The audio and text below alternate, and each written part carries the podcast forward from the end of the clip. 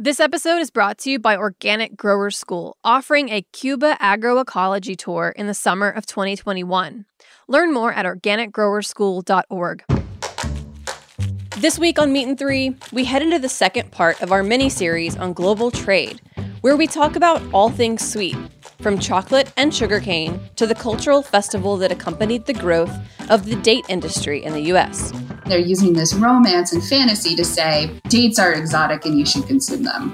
I'd like to think of the food that we eat as archaeological artifacts, in part because the history of humanity is in the stands in your produce market. It's not like other foods. We have very like personal feelings about chocolate. Tune in to Meat and Three, HRN's weekly food news roundup, wherever you get your podcasts.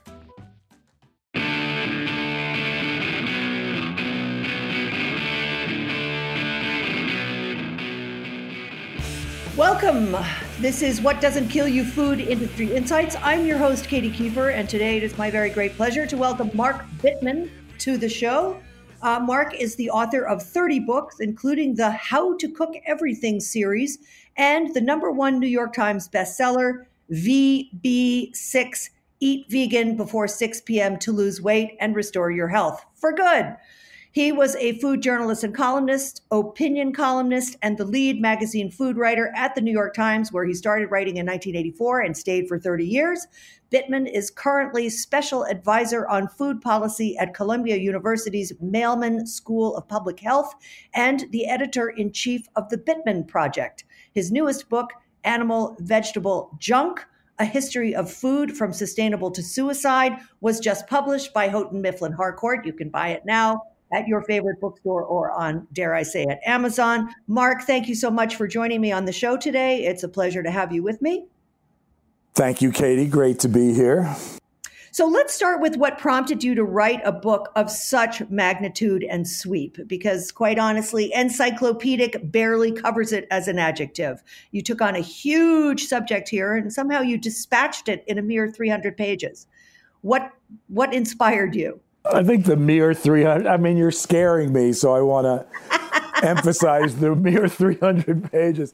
You know, um, could it could it be that it's a personality thing because I did write How to Cook Everything? I don't know, but I like big topics, and I feel like, well, food is obviously my world. Um, we take food for granted. We people take food for granted maybe not so much the getting of it, but um, we don't often consider its import, and and yet at every single stage of history, food has played a critical role, and that's that may be self-evident, but it's not something we give a lot of thought to.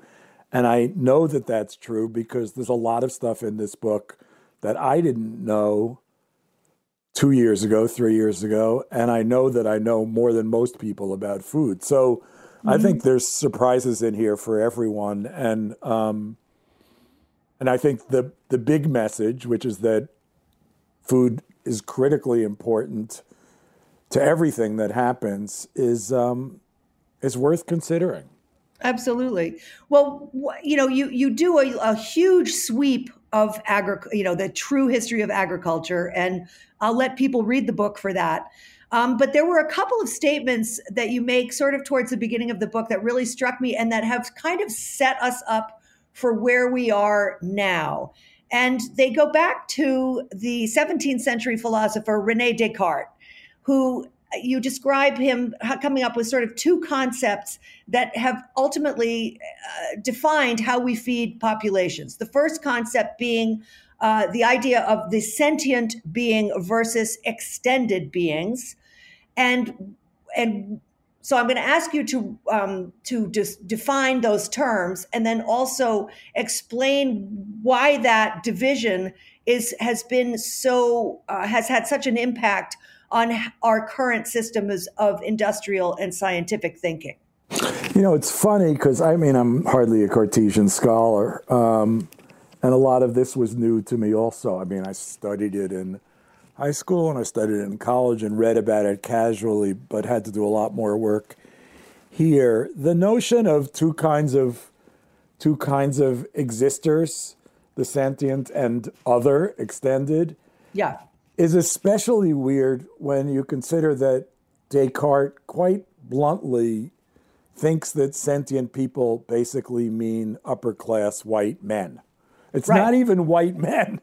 It's like you it's ruling class white. It's just like him and his buddies basically. Yeah. That's who are the cream of the crop. And everything else, and this means less educated, less wealthy white men, this means all women, this means everybody of any race other than white, is effectively the same as a rock or a duck. So um, that's pretty blunt. You know, that's like beyond racism. that is really pretty blunt. And um, Descartes, for example, believed that animals were effectively machines that could make noise. Um, and by extension, that's how he felt about women, people of color, uh, less well educated white men, every, you know, really everybody in the world, as I said, except for him and his buddies. So, so this sort of level of what came to be called reductionism, of, of saying, um, uh, that the whole can be represented by the sum, perfectly represented by the sum of its parts, and that um, there was very little mystery in the world and very little to explain. This kind of thinking, and it's not just Descartes, but this kind of link thinking led to an era in which science was often represented as the ability to boil things down to their essence. So, and, to bring this home uh, to the, you know, to the food conversation, really, it had a huge impact on agriculture because it was determined, quote unquote, because it was determined incorrectly, that the that soil was really dirt plus um, potassium, nitrogen, and phosphorus. That if you had those nutrients, that soil was a good growing medium. Um, and you still see that kind of thinking today, of course. And similarly, that nutrition boils down to fats, carbohydrates, and protein with a few assorted micronutrients that you can't deny the existence of. But, but, but the point is that that all mystery is gone and all complexity is gone. It's as, as, as if everything is as simple as a bicycle. Um, everything can be distilled into its component parts. And we know that not to be true, but not only that, we know that to be a damaging way of thinking to take the to take the mystery and the wonder out of everything, to take the complexity out of everything, leaves us with a world where we think we're in control and we're not. So that's you know that's not a food statement and that and that's a an interesting place for me to get to from my studies in in the writing of this book but that that is the truth that the science of the 17th and 18th and for that matter much of the 19th and 20th centuries that says we can understand nature perfectly we can control it we are in charge this is all incorrect. It's it's much bigger than that and much more mysterious than that. And until we gain some kind of humility right to understand that of course we want to do what we can to make our lives good for ourselves and hopefully for others um, we're not in control. And we have to start to see that that that um, if you're going to fight nature with economics economics is going to lose nature is always going to win mm-hmm. Right. And we can see that just to bring this home for the, you know, f- from the point of view of agriculture, like the crisis in soil today because of our habits of monocropping um, and depleting these vast swaths of, you know, the Great Plains and Iowa, for example, or, you know, the Corn Belt, all of that stuff, you know, that kind of reductive thinking that goes all the way back to Descartes has effectively, you know, caused one dust bowl and is, you know, potentially going to cause another one. I, I just thought that was an incredible circle that you made in terms of thinking like that this really archaic um, thought process that goes back three centuries is essentially still the underpinnings of current agricultural models. I, I was just fascinated by that. I couldn't stop thinking about it. Yeah, um, I mean, there's a lot. There's a lot of what we think that. You know, let me say. I'll just say. I'm sorry. I don't mean to ramble on, but let me just say one ramble. thing. That's why you're we here. We do understand. It's hard. It's hard to go back in history and say, "Oh, those dumb people they should have known blah blah blah. They should have known that stripping the the dirt from the plains, the soil from the plains that took thousands and thousands of years to put there would lead to a dust bowl. Okay, they didn't. But the, right. the thing is that right now, we 21st century people, we understand things much, much better in some ways than anyone ever has. And it's now, ignorance was an excuse for a long time about, about many of the things that we've done many things that we feel badly about, we might feel guilty about, or sad about. Mm-hmm. We know why those things happened, and we know that they don't have to happen again, and we know how to make things better. So, ignorance, my, my favorite saying is ignorance is no longer an excuse. Mm-hmm. We have the knowledge that we need in order to make things better. We need the political will to get there. Right, right. And then there was another thing that struck me because um, you mentioned the um, the early, you know, economist Thomas Malthus, who had so much to do with um, developing seed and and you know theories of agriculture and economy and so forth. Um, and and one of the things that he promoted and which you still hear to this day, especially in the meat industry, is that we must feed the world. And if we're not feeding the world then we're you know we're not somehow we're failing in some special job that we have been given. I don't know why. Um, but you know and and that that that type of thinking uh, and and the sort of um, the concurrent thinking about the free market economy and and raising to the maximum and all of that stuff um, th- those are two two thoughts that also have a tremendous impact on our current political thinking around agricultural policy and i wondered if you could expand a little bit on that on how you know free market economy capitalism and so forth um, you know dovetails with that feed the world uh, myth yeah, whenever you hear the how are we going to feed the 10 billion question, you know you're being set up for a push by industrial agriculture. Absolutely. It's just a clear sign. Um, what happened again in the 17th, 18th centuries, even beginning a little bit before, but what happened was crops, agricultural crops went from a place where we were people were growing food to feed themselves, their neighbors, their families, their village, their town, their region. Those crops were traded and they were sold, but but they were thought of as food. They were thought of, and what happened um, when monoculture began, the planting of more of basically one crop over larger um, larger fields, and of course this was um, this was expanded with the invention of the plow, but but really expanded with the invention of the tractor, which allowed you to clear hundreds of acres at a time and, and to do in a day what used to take a month and so on.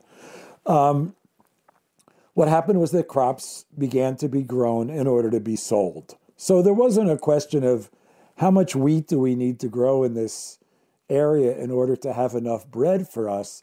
It was really just a question of how much wheat can I grow because I'm going to get paid more to grow wheat than I am to grow anything else. And then I'll sell it and I'll worry about how to get my food to eat elsewhere. And wheat was the wheat was really in the West at least the first um, and most important cash crop, but it was followed uh, by corn, and it, and corn has been followed, not followed, but but augmented by soybeans. But those, in a way, are the big three, and there are others, cash crops. And what happens now is that most farming in the West, that is, in the industrialized countries, most farming is the farming of one crop at a time on over huge fields using machinery and chemicals and uh, chemical fertilizer to grow that one crop, sell it for as much money as possibly as possible, make as much money as possible, and not think about the consequences of that, i.e., or that is, What if these 3,000 acres of land were growing food for my town? What if these 12 million acres or whatever it is uh, of land in Iowa that are growing corn were growing food for the United States of America? Those are big questions because if you're just growing stuff to sell it, you don't really care about the consequences so much. Whereas if you're growing stuff to feed other people, you might be saying, well, I wonder if we could do this with less pesticides. I wonder if we could grow varieties that taste better. I wonder if we could grow varieties that are more nutritious. I wonder if we could grow varieties that are more needed in this other part of our our region, whatever. We don't do that. We don't have a food system that says how can we grow food that's affordable and fair and green and nutritious? We have a food system that says, how can we grow crops that are profitable? Right. And then, of course, you end up with um, gluts of various products. And I mean, I'm not going to get into the weeds of like commodities trading and futures and all of that stuff, which you go into to a certain extent in the book. But those that that aspect of capitalism, uh, you know, combined with growing you know cash crops has led to a, great deal of distress in the farming community around the world not just in the united states but certainly especially in the united states where corn prices are fluctuate wildly um, you know to the great detriment of anybody who is engaged either in growing corn or growing livestock for example. But um, part of that whole push towards growing to sell is uh, is is part of the history of colonialism as well. And I, I again, I don't want to get caught up too long in that, but it's such an important aspect of why f- the food industry is what it is, or you know these sort of trading and marketing cash crops.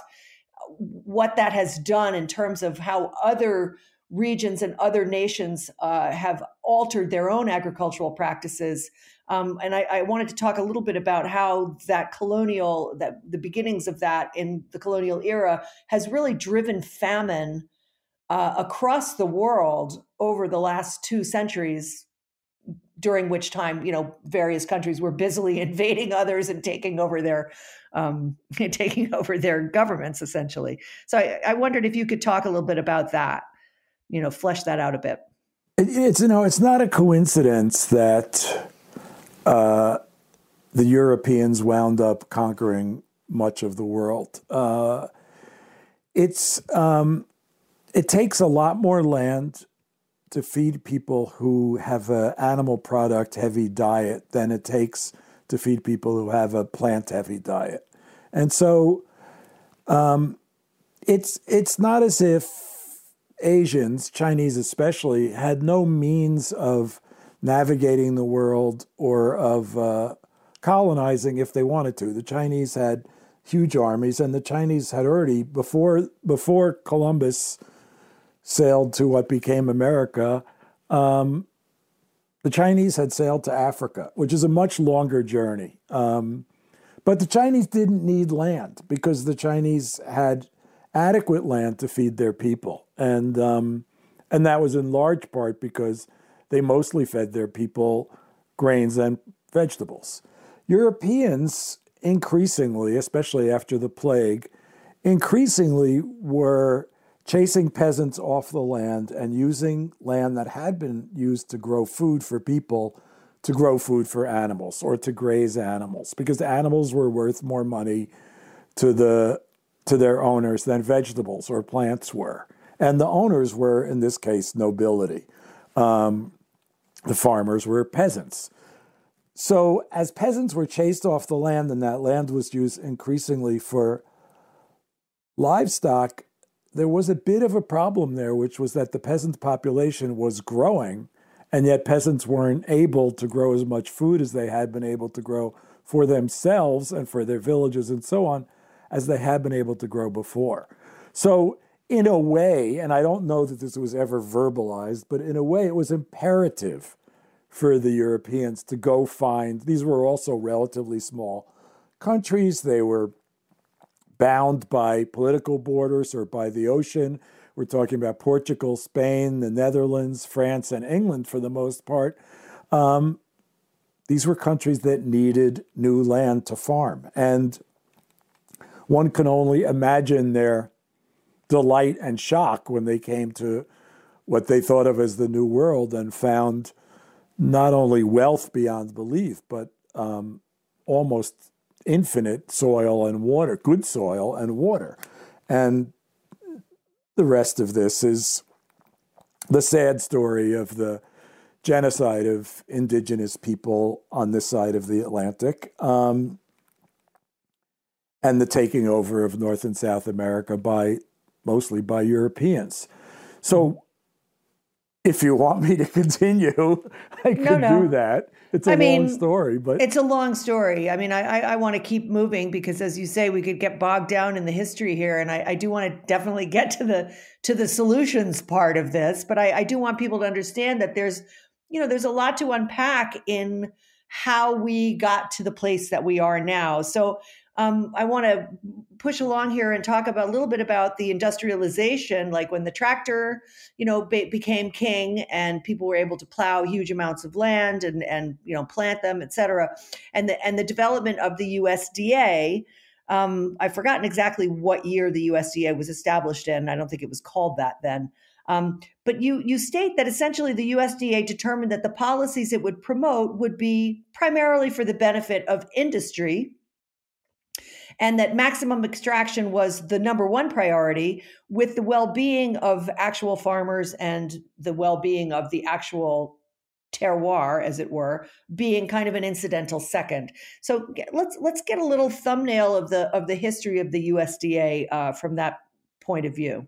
Well it was founded by Lincoln so 1862 or so. Um, and Lincoln called it the People's Department but Lincoln didn't live very long as we know so um, it's not coincidental entirely that USDA was founded at at the same time as two other things, as two other things happened in the U.S. that had a tremendous impact on agriculture and on our later lives. One was the Homestead Act, and in a way, Homestead Act is the determining a determining feature of the United States, and then the other was the the establishment of the land grant colleges, which worked with USDA. I mean that it that's everything from Cornell to Berkeley, um, everything that you think of an, as an ag school or having part of an ag school. Um, those colleges worked as the research arms of the USDA, and they worked uh, to better agriculture. Sadly, what bettering agriculture meant was the kind of agriculture that we were talking about a few minutes ago monoculture, agriculture for profit. That's in part because the U.S., in large part because the U.S. was being driven by people who wanted to see a big, booming national economy based on trade and profit. Um, I want to spend a minute on the Homestead Act just because, you know, it's seen as a kind of lovely, benign, um, I mean, generally seen as a kind of lovely, benign granting of the land of the United States to its citizens. But of course, what happened then was first that land had to be appropriated, that is, stolen from indigenous people. So the land wasn't the government's to give away to begin with, but it's hard to say, but even beyond that, because in a way that's horrifying enough. But even even beyond that, as if that weren't horrifying enough, the land was given almost exclusively to white European males. So this was the the foundation of the wealth of the United States is in its land and the fact that this land has a, a great deal of a great deal of this land has rich soil, abundant sunshine, plenty of water, and so on. It's really good farmland, and that really good farmland was first stolen from indigenous people and then given to white males. Um, some of it was promised to uh, formerly enslaved people. That promise was reneged on.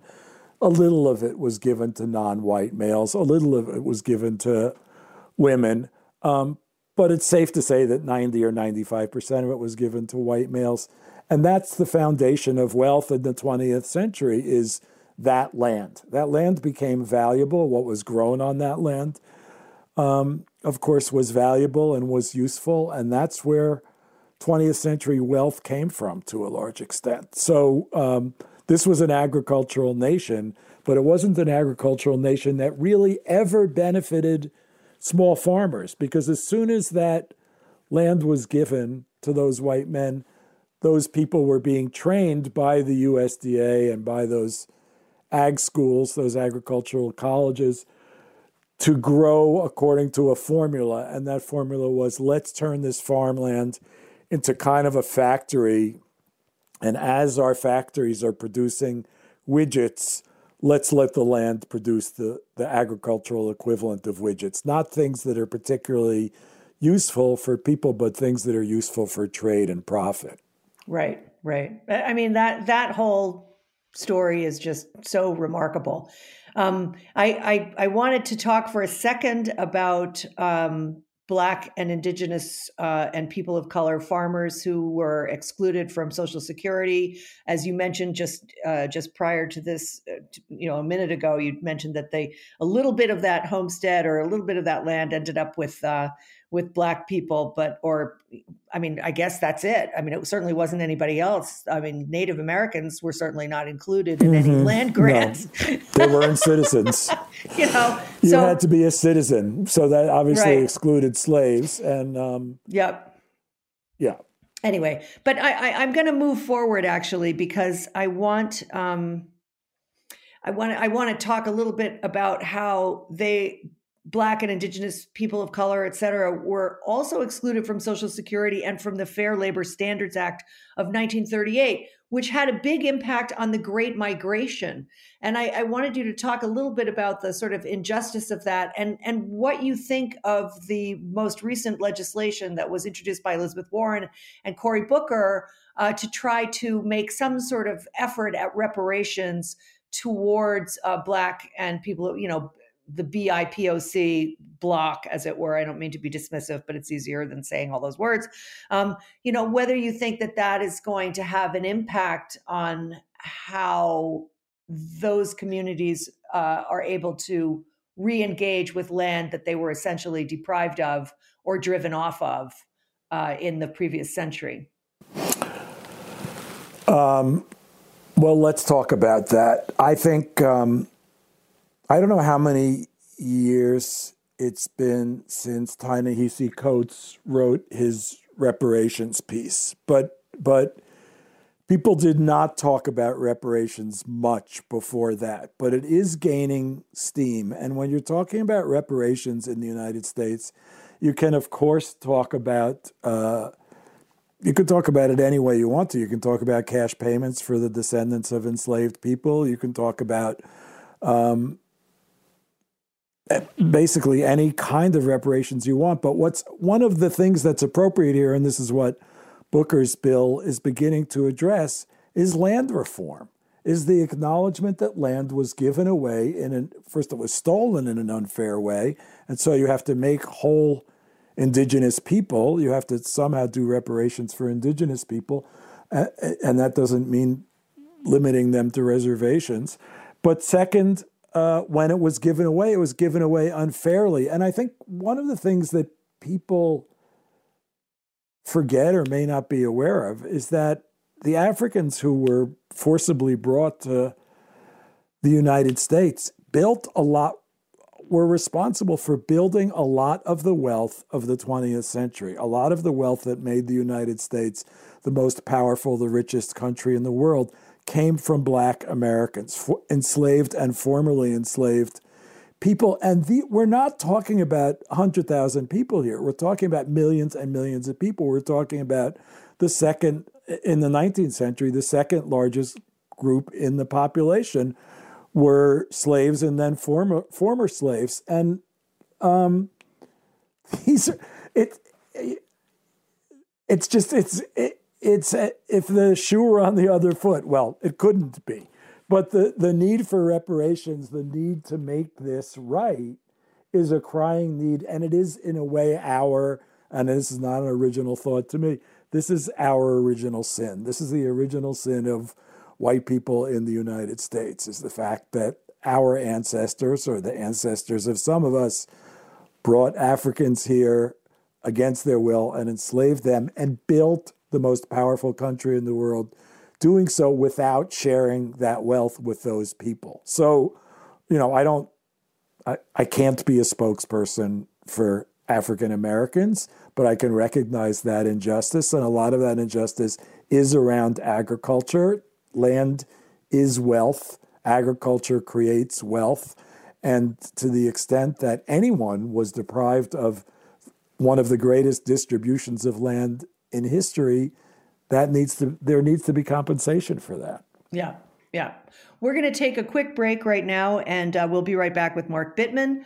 Um, so please stay with us. Uh, we'll be talking about some of the solutions he proposes in his new book, Animal Vegetable Junk.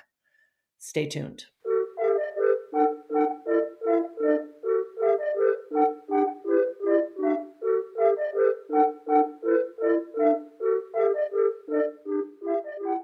This episode is brought to you by Organic Grower School, offering a Cuba agroecology tour in the summer of 2021. Agroecology is the study of ecological systems as they apply to agriculture. Join Organic Grower School on their tour of Cuba this summer to learn more firsthand. During this trip, you'll participate in and observe how the Cuban agricultural community has fully embraced agroecology. You'll learn why Cuba is considered one of the leading global experts in agroecological methods. What's included in the Cuba Agroecology Tour? The nine day itinerary includes lodging, transportation around the island, and two to three meals per day. You'll be led by a professional tour guide with agricultural experience through Havana, Vinales Valley, and the Las Terrazas Biosphere Reserve. Scholarships covering up to 75% of the trip are available, with farmers being prioritized. Learn more at organicgrowerschool.org.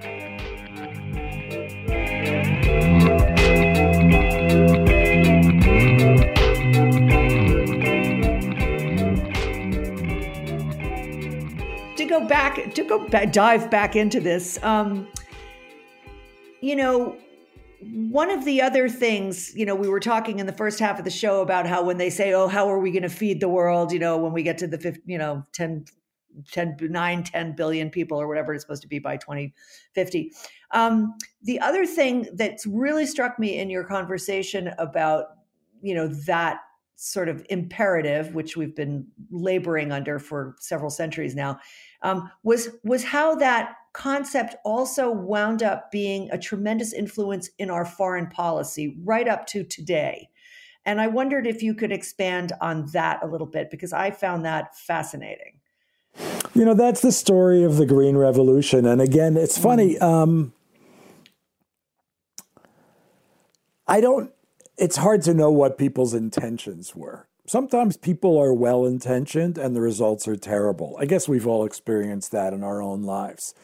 But looking back, you can see that the results were terrible, and you can say, well, how can we intend to make this better? But the Green Revolution, regardless of its intent, wound up being basically a marketing ploy for American uh, agricultural equipment, chemicals, seeds, and so on. And and kind of an imperialist venture that said, if we can get farmers in the rest of the world to farm the way we're farming, they're going to have to buy stuff from us.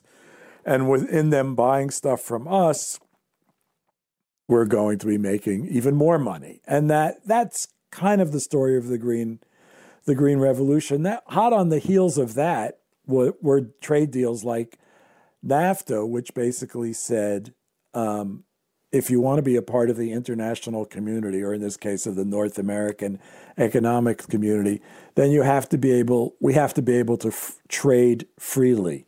And what free trade means when you're the bigger country is that you're going to be able to sell lots and lots of goods to smaller countries at great cost to them, and especially at great cost to their agriculture. So if the United States can produce uh, corn at 100 times the rate, if farmers in the United States can produce corn at 100 times the rate that Mexican peasants can, then according to this theory, and uh, according to what happened in reality, there's little reason for Mexican peasants to produce corn because it can be sold more cheap. The corn that's sold in the United States, produced in the United States, can be sold more cheaply than that's that produced in Mexico.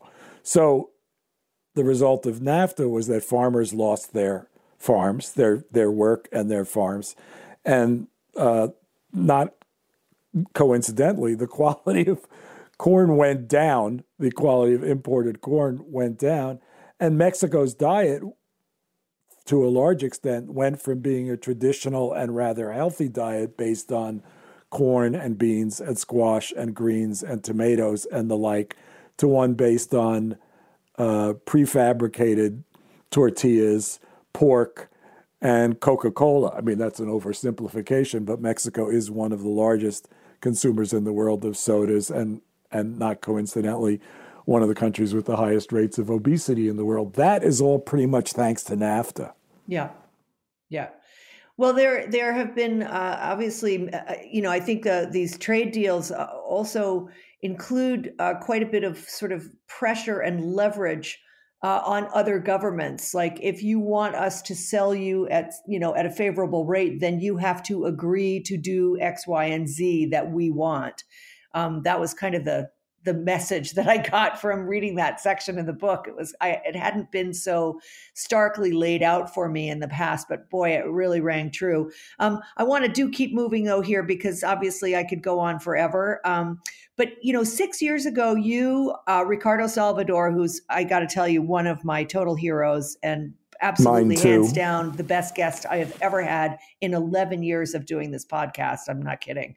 Um, and so you guys, uh, Olivier De Schutter, who had been at the FAO, at the UN, and Michael Pollan wrote something called A National Food Policy for the 21st Century, which was kind of a manifesto of what is needed to change the way we produce food in this country um, uh, in on on many many levels, not just from the soil up level, but also from the point of view of marketing, from the point of view of you know where we sell what, um, what regions grow what, and so forth. And I wondered if you um, had any thoughts um, as you i'm sure it was part of what informed your interest in writing this book but also like do you feel that uh, now that we have a new administration despite the fact that we have tom vilsack uh, in the chair again at the uh, usda do you feel like any of those um, bullet points in your manifesto uh, may see the light of day in terms of uh, public policy as you know in terms of in terms of the way the USDA shapes agricultural policy? Um, well, I'm I'm hopeful. Uh, I'm certainly more hopeful than I was a month ago, or For than sure. I would be if if the election had gone the other way. Um, and people, I'm I'm not a Washington insider by any stretch, but but I do know a couple people, and they've basically said if Biden just does pretty much the kind of stuff that he's talking about doing, we'll see more progress than we have seen in, in 20 or 30 years. And I, you know, I believe that because the Obama administration had some failures in the realm of certainly in the realm of food and agriculture. Its focuses were were elsewhere. Trump is best not discussed, and and Bush too. So uh, I don't know how far back you have to go to say well, this was a period we were making real progress in food and agriculture. But I think the the fact that it's imperative to deal with climate change and that agriculture is such a important player in climate change uh, means that if you start to deal with climate and you start to deal with carbon emissions and sequestration, uh, you have to deal with agriculture. If you start to deal, but but if you start to deal with racial justice, as that Booker Warren bill you were talking about before starts to deal with racial justice, well, then you have to deal with agriculture also. If you want to start to raise healthier children, you have to deal with agriculture. If you want to have a, uh, a more empowered, better treated workforce, especially among women and people of color, then you have to deal with agriculture and food. I mean, no matter where you look, if you want to try to make things better, part of, if not the, the large part of making those things better, involves agriculture and food in almost every single industry. So um, I think if if the administration's intent is to address injustices, and you know we're we're what not even I think we're a week in actually we're a week right. into this administration as we're taping this. Um, if if that's the administration's intent, then the administration is going to be dealing with agriculture in a positive way. I don't think Tom Vilsack is a man of vision particularly, and I don't think he's a he's going to be seen as a great Secretary of Agriculture. But good things can happen. And I think that the job of this administration and the job of all of us for four years is to start to make things better and to show people that things can indeed get better with good leadership and with good uh, grassroots organization pushing that leadership. And that if we can improve both federal and local governments in 2022 and improve them again in 2024, then we may be well on our way to building the kind of society that our rhetoric would lead you to believe that we already have. so, your last chapter has a number of references to encouraging movements and incremental changes for the better. Uh, can you give us like a top 10 list of things that you see changing um, at the grassroots level or at the federal level or the state level for that matter? Um, you know what what are what are the things that you see are the most encouraging um, mm, harbingers of of real societal change?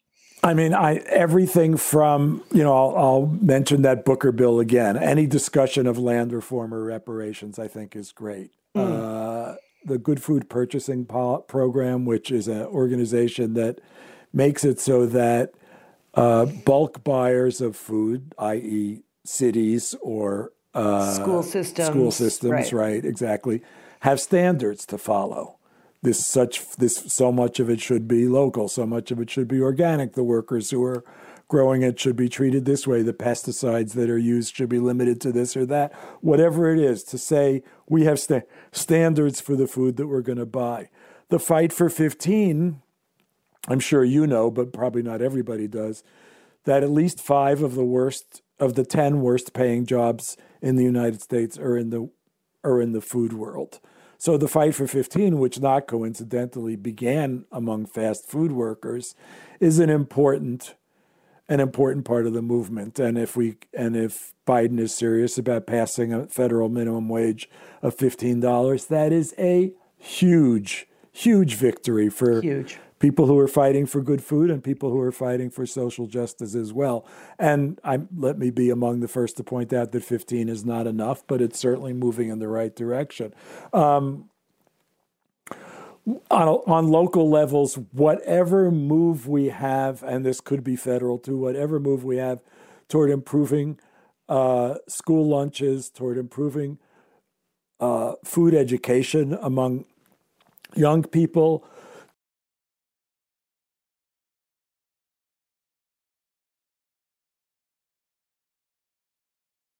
to upgrading food and food banks and food pantries. I mean, it was it was I believe it was the Rhode Island food food bank, which was the first in the country that refused donations of junk food and said and yes. said, "We're not here to push." non-nutritious food on poor people we're here to try to help poor people eat better to the extent we can see that kind of movement um, I don't know. What else? You know the list as well as I do. well, one of the things that I, I took, I made a note of um, is you have a quote. Uh, I'll quote this: kneecapping big foods, power house marketing machines and changing how and what food is produced. That's another entire conversation. But that to me, and maybe you'll come back and we'll have that conversation about big food marketing but um, but that to me uh, is probably one of the biggest barriers to uh, promoting uh, healthier eating habits in the United States. Um, and and also uh, one of the biggest uh, culprits in encouraging children to eat bad food.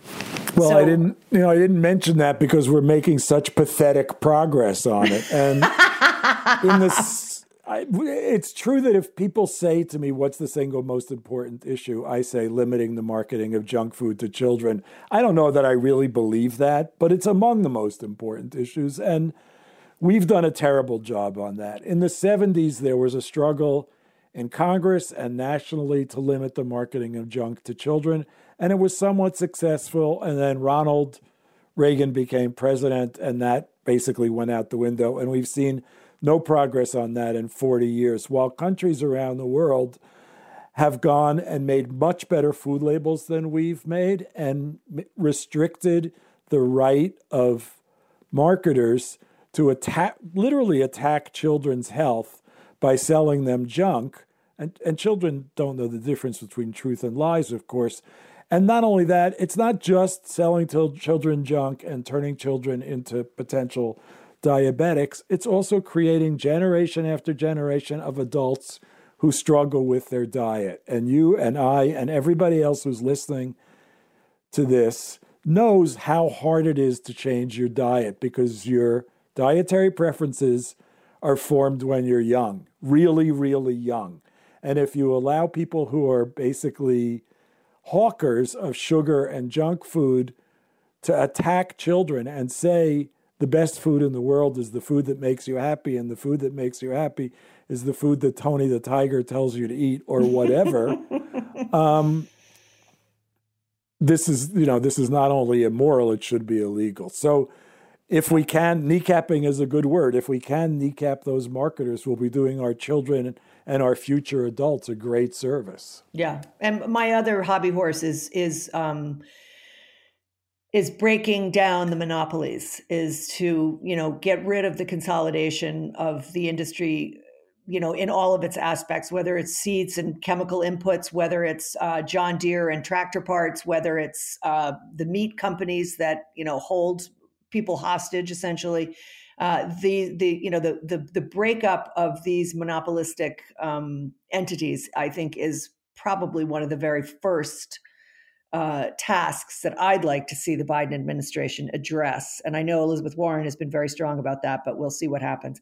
Anyway, I'm going to give you the last minute or two here to promote yourself and your events shamelessly. where where will you be appearing? Um, will you be you doing, know, I imagine, Zoom all online things? But yeah, Zooming day and night. So can people find that on a website? Uh, I, I, would like to say that we will be posting appearances on markbittman.com, and I'm going to send an email as soon as we're off, um, making sure that that does happen. But, um, you know, we were we were going to do a Zoom launch party for the book, and there was just so much Zooming going on anyway, it just seemed like superfluous. So it, I feel like I'm everywhere all the time, and I, I, I don't think there's going to be much trouble finding me. Obviously, it's different than than it would have been any other any other year. So there's that.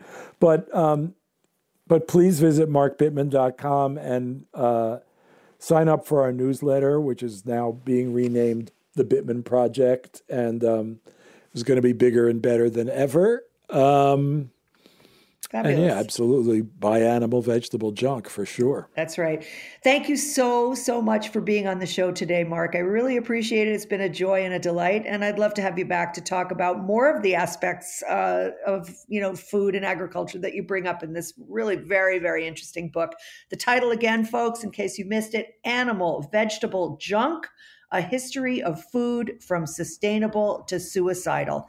Check it out. Thanks again to my sponsor, and uh, we'll see you next week, folks. Thanks for tuning in today. So long for now.